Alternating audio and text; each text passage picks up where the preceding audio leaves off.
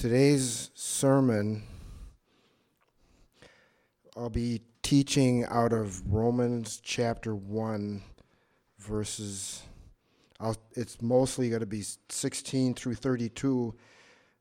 I'll be reading from Romans 1 14 through 32, but uh, it'll be mostly 18 through 32. This sermon is sort of a journey I came across a sermon about uh, nine months to a year ago where the man was teaching on uh, Isaiah chapter 5 and 6 uh, on the history behind Isaiah chapter 6, which was Isaiah seeing the uh, glory of the Lord in the temple and almost blowing him apart what he was saying that it's actually Isaiah chapter 5 was the history in that Israel was falling into sin and then King Uzziah died. And after that in Isaiah chapter 7 Isaiah receives his commission to speak to a people that won't to speak judgment and repentance to a people that won't listen and that really got me thinking. And I, well, I've heard some people teach on Romans chapters 1, um, 18 through 32. During it, I'll be speaking in broad terms, but there are people who've taught on this section have had up to 12 sermons on this subject, going line by line, teaching on what is the gospel, the good news, what is the wrath of God, what does it mean? This sermon is called God Gave Them Over, because that's a phrase that God has repeated through Paul three times. And I decided to speak on this because I believe this set of scriptures talks about where not just where the world is, but where the United States is. In this scripture, like you might as well be describing the United States in with all the craziness and insanity that is going on out there and the you know the strange decisions. So starting in Romans chapter 1 verse 14 I am under obligation both to Greeks and to barbarians both to the wise and the foolish.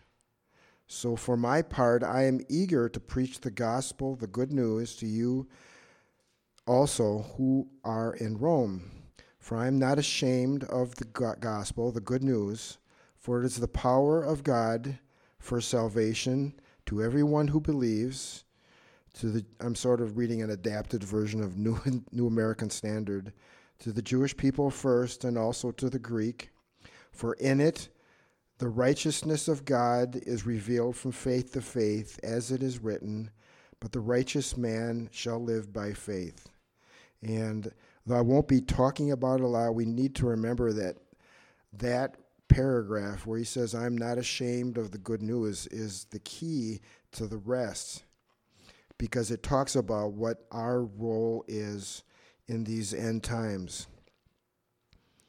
Verse 18 For the wrath of God is revealed from heaven against all ungodliness and unrighteousness of men who suppress the truth in unrighteousness. Because that which is known about God is evident within them, for God made it evident to them.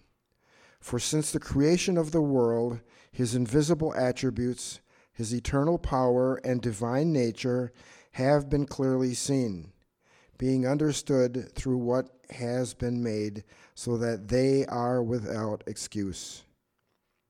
For even though they knew God, they did not honor him as God or give thanks, but they became futile in their speculations, and their foolish heart was darkened.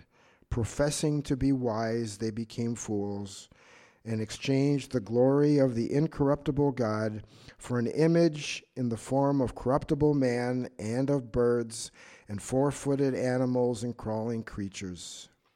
Therefore, God gave them over there's the first one. Gave them over in the lust of their hearts to impurity, so that their bodies would be dishonored among them. For they exchanged the truth of God for a lie, and worshipped and served the creature rather than the Creator, who is blessed forever. Amen. For this reason, God gave them over, number two, to degrading passions. For their women exchanged the natural function for that which is unnatural. And in the same way, also the men abandoned the natural function of the women and burned in their desire toward one another, men with men committing indecent acts and receiving in their own persons the due penalty of their error. And just as they did not see fit to acknowledge God any longer, God gave them over, number three, to a depraved mind to do those things. Some translation talks about a reprobate mind and I'll define that. To do those things which are not proper, being filled with all unrighteousness, wickedness, greed, evil, full of envy, murder, strife, deceit, malice. They are gossips, slanderers, haters of God, insolent, arrogant, boastful, inventors of evil, disobedient to parents, without understanding, untrustworthy unloving, unmerciful, and although they know the ordinance of God, that those who practice such things are worthy of death, they not only do the same, but also give hearty approval to those who practice them. I'll start at verse 18. I want to reread verses 18 through 22. For the wrath of God, and even though you don't hear it a lot, the wrath of God up till the the end of the 19th century was actually a very common topic in pulpits.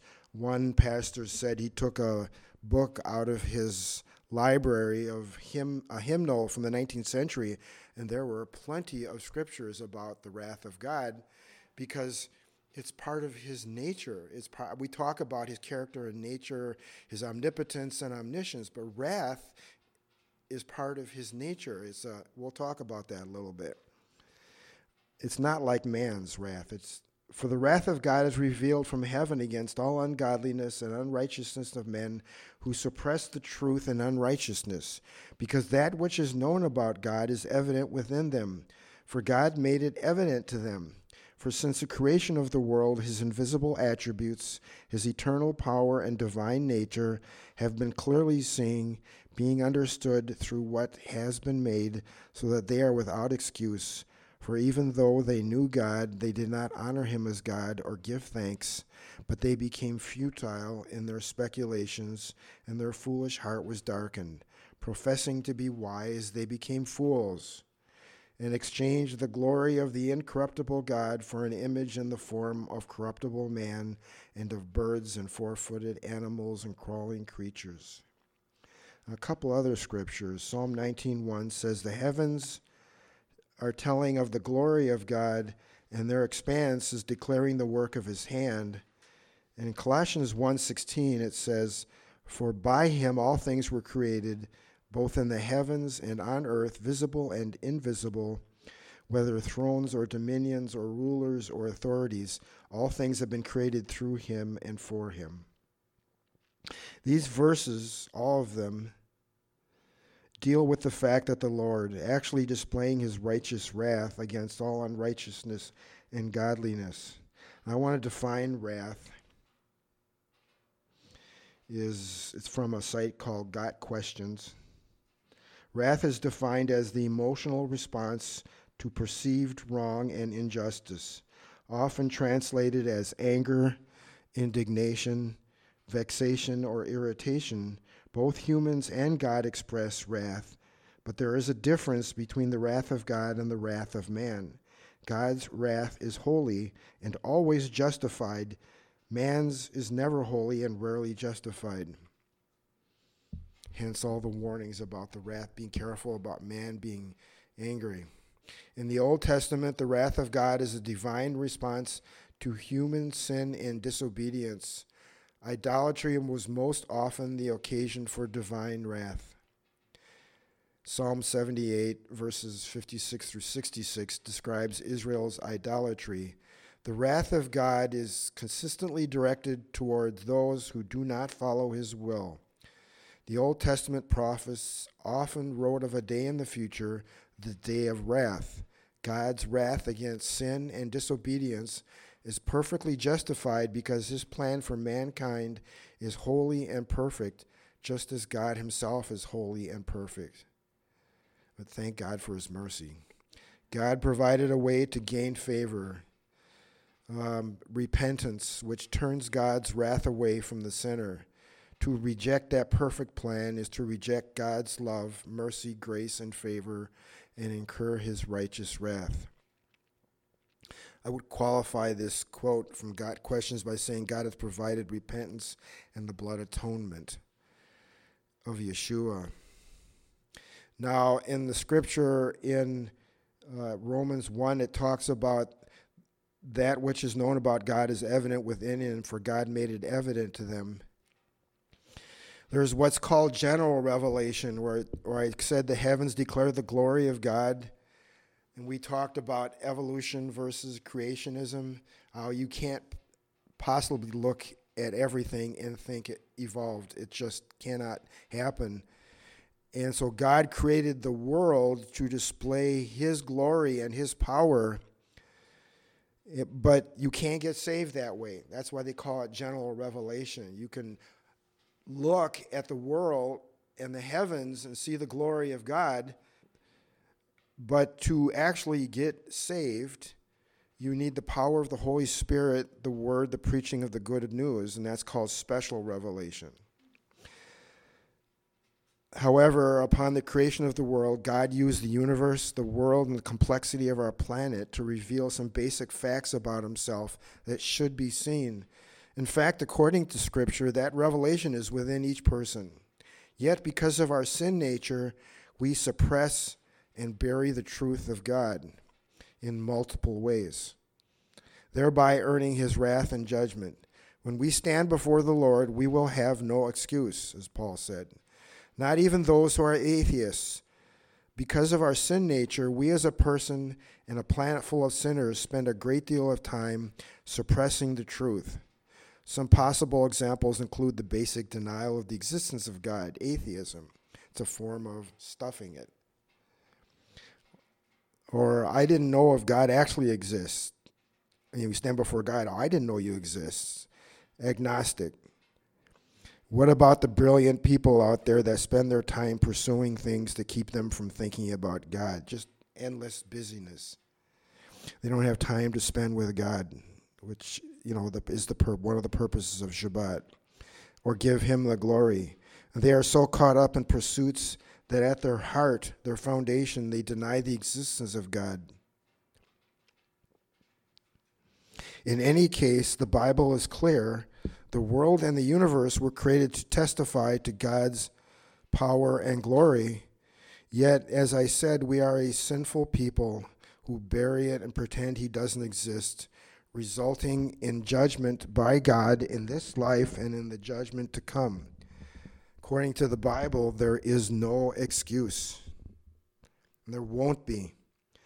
The result is a planet full of people who suppress the truth, willing, willfully disobey the Lord and His word and His judgments. Instead, they replace His word with man made rules and regulations, further suppressing and burying the truth. After a while, because of the constant assault on the truth, the constant suppression of the truth in our lives, we become hard hearted, resulting in an increasing inability to respond to the calling of God to repent. Hence, Isaiah's call told by God that they'll be preaching, but they'll never hear. You'll speak and they'll never listen, you know, they'll never listen. That's how bad it had gotten. Instead of displaying the wisdom of God, this is where we see this all the time now.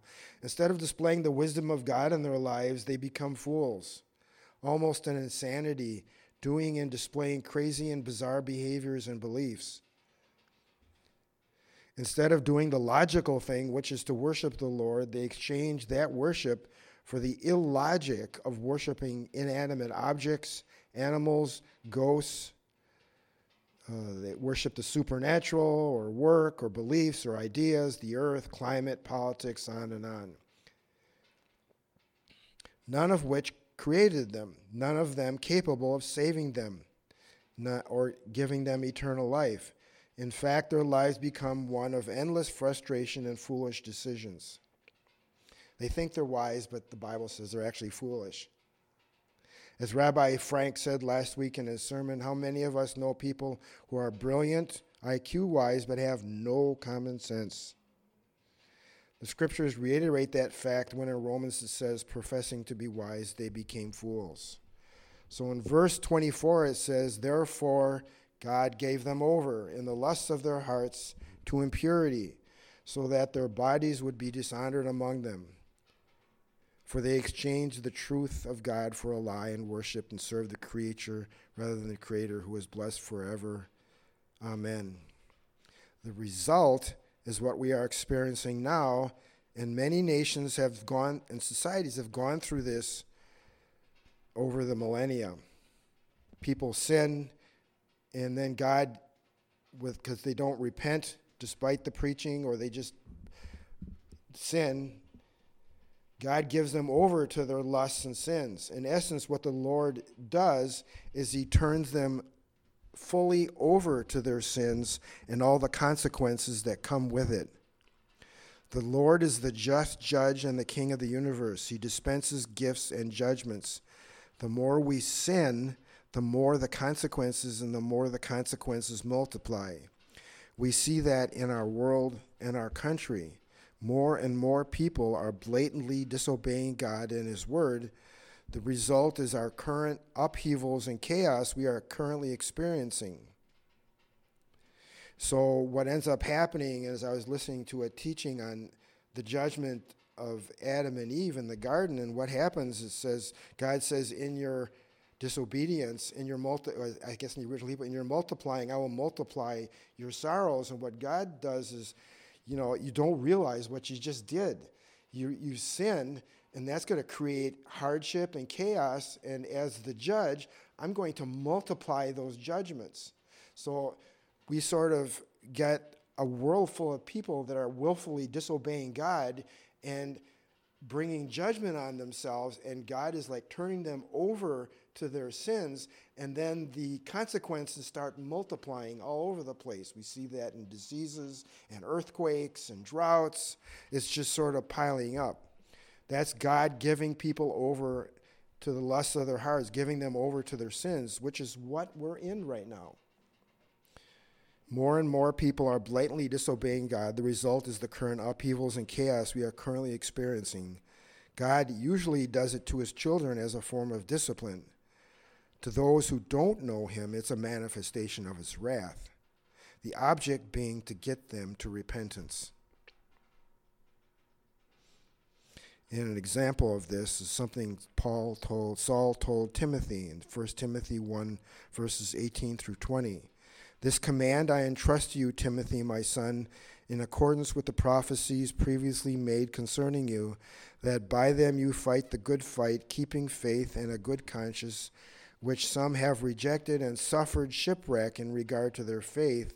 Among these are Hymenaeus and Alexander, whom I have handed over to Satan, so that they will be taught not to blaspheme.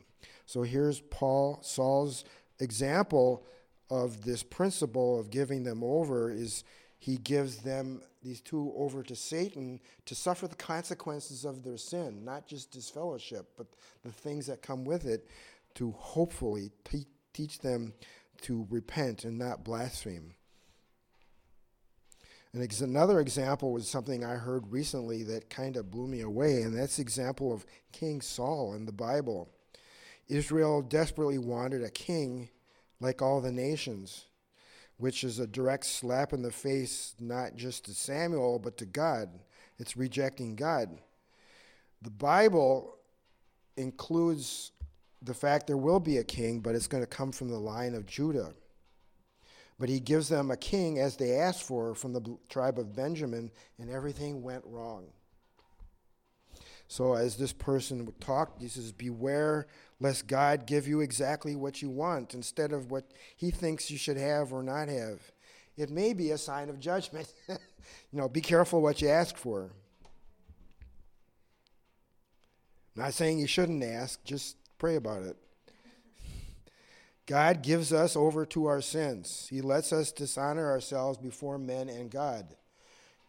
Because of the suppression of truth of God and of God's existence, we instead exchange it for lies. We worship people and things and creatures and inanimate objects and planets and on and on. It's, as I will say later, craziness. It's almost a mental insanity that we are seeing now. Verse 26, it says, For this reason God gave them over to degrading passions. For their women exchanged the natural function for that which is unnatural, and in the same way also the men abandoned the natural function of the woman and burned in their desire toward one another. Men with men committing indecent acts and receiving in their own persons the due penalty for their error. An example of this, sort of, would be something somebody put up on Facebook that just blew me away. I won't. Uh, man who I would call a transvestite, now they call him transsexual. Man dressed up as a woman and is pastoring a church. And he preached from the Bible and completely changed the scripture around because his life was a contradiction of what he's reading. But I'm like, that's an example of God turning, it's gotten so bad that it just doesn't faze some people anymore. So that's God turning people over to their sins and the consequences. On a society level, God giving them over to lust their heart means a moral free fall, what we are currently dealing with. People are now acting out their sins and sinful beliefs. The result is an increase of sexual rebellion, which we have seen actually for the last 60 years. Men wanting men instead of women, and also women wanting women instead of men. Also, a decrease in marriage and covenant marriage. But not just a sexual revolution, we've seen an increase in disease despite all the medical advances. Many men and women are choosing to be with the same sex. They think they are living out their God given destiny, and they say that. Yet, according to the scriptures, what they are experiencing is judgment. And they need our prayers. And we'll talk about how we can deal with that. God giving them over to act out the fullness of our sins, receiving the increase of judgment and the wrath of God in the process. And just as they did not see fit to acknowledge God any longer, God gave them over to a depraved mind to do those things which are not proper, being filled with all unrighteousness, wickedness, greed, evil, full of envy, murder, strife, deceit, malice. They are gossips, slanderers, haters of God, insolent, arrogant, boastful, inventors of evil, disobedient to parents without understanding untrustworthy, unloving, merciful. And although they know the ordinance of God, that those who practice such thing are worthy of death, they not only do the same, but they also give hearty approval to those who practice them. Now let's talk them over where it says give them over to a depraved or reprobate mind. One person looked at this, a famous pastor, and says basically he basically said he turned them over to a mind of insanity. I mean, you can't when you look at it in the original Greek or Latin, it doesn't really mean that, but in essence, what it is, you, you look at what people, the decisions people are making, where they're allowing children to be mutilated because, I mean, 60 years ago, after World War II, almost 60 years ago, this was like considered anathema. You know, the Nazis did this, and now it's like considered science. Yeah, follow the science. So in this study Bible, it says reprobate. It's an adjective, means in the Latin it means to disallow or to prove. In other words, to test and to disallow. Not enduring proof or trial, not of standard purity or fineness, disallowed, rejected. It's sort of like what they do metal. So God like tests people's minds and says, Nope. Reprobate men shall call them because the Lord hath rejected them. It's in Jeremiah. Abandoned in sin, lost of virtue or grace, they profess they know God, but in works deny Him, being abominable and disobedient into every good work. Abandoned to error or in apostasy. Uh, reprobate as a noun is a person abandoned to sin, one lost to virtue and religion. I acknowledge, this is a quote, I guess, uh, I acknowledge myself a reprobate, a villain, a traitor to the king, to disapprove with detestation and marks of extreme dislike, to disallow. So, in other words, I guess there is a kind of insanity. God is like, doesn't approve. He's he's just like there. You look at what's going on out there and think that these people are insane. As society, and that's that's an example that we're in a moral freefall. That our country is under judgment, and that's why Yeshua came. That's why he preached the good news, which I'll talk about because that's the answer to the problem. As society continues to deteriorate, as the Lord's hands continue to withdraw from our nation, our world, people think they evolve, but they're actually devolving. Um, one, we're becoming pagan. One person considers us um, pre Christian paganism.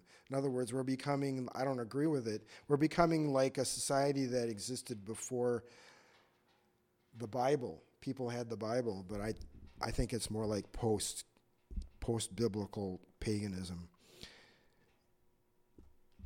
Nations do not get generally get better. They get worse because the Lord has turned them over in the hardness of their heart due to their suppression of the truth and their refusal to repent.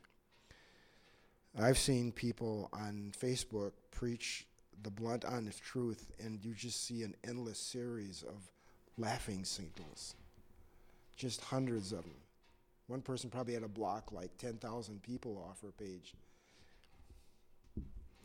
Even when God is staring at them in the face, so to speak, oh, excuse me, they get worse because the Lord has turned them over in the hardness of their heart due to their suppression of the truth and their refusal to repent, even when God is staring at them in their face, so to speak. God is giving them over to a depraved mind, a mind that in the Greek is rejected by God and rejecting God. An increase in bizarre and crazy, and increase, we're seeing an increase in bizarre and crazy decisions. Look at our society now with males thinking they're women and women thinking they're men. People believing there are dozens, if not hundreds, of possible genders out there. As one who read science fiction books, it sounds like a really bad science fiction book. Doctors and surgeons believing it's okay to butcher children on the surgery table to change their gender.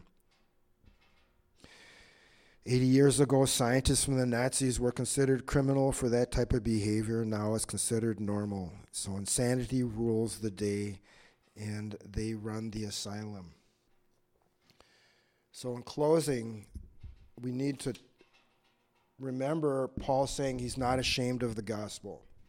And that's the answer to our where we're at. How we as followers and disciples of Yeshua Jesus to not only exist and flourish in this broken world, but we are but how to be an effective witness for the Lord in this lost world. The answer I think is in verses 15, 16 and 17 the good news of Yeshua, preaching it and living it, living the life in their in this world as saved people, saved from God's wrath. That is, we will not be eternally separated from Him, but will be with Him forever.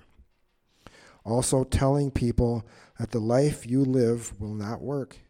You need to get saved. Preaching the good news that Yeshua died for your sin and rose from the dead and gave us his spirit, his Ruach HaKodesh, his Holy Spirit, so we can live the life he wants us to live. The gospel, as Paul said, is the power of God to salvation to everyone who believes. He's the only righteousness is God's righteousness. And as Paul said, it is nothing to be ashamed of.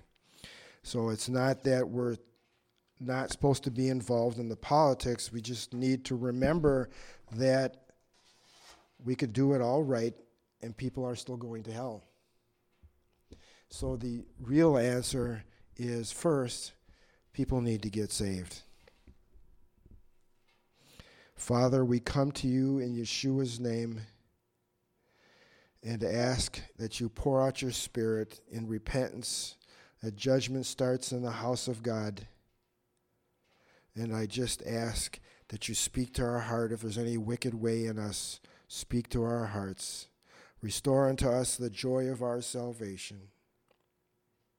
And help us as we meet people to see them that don't know you as lost and desperately need you, Father. They need to be saved from this wicked generation. Help us, as you said in Scripture, to endure to the end. In Yeshua's name, amen.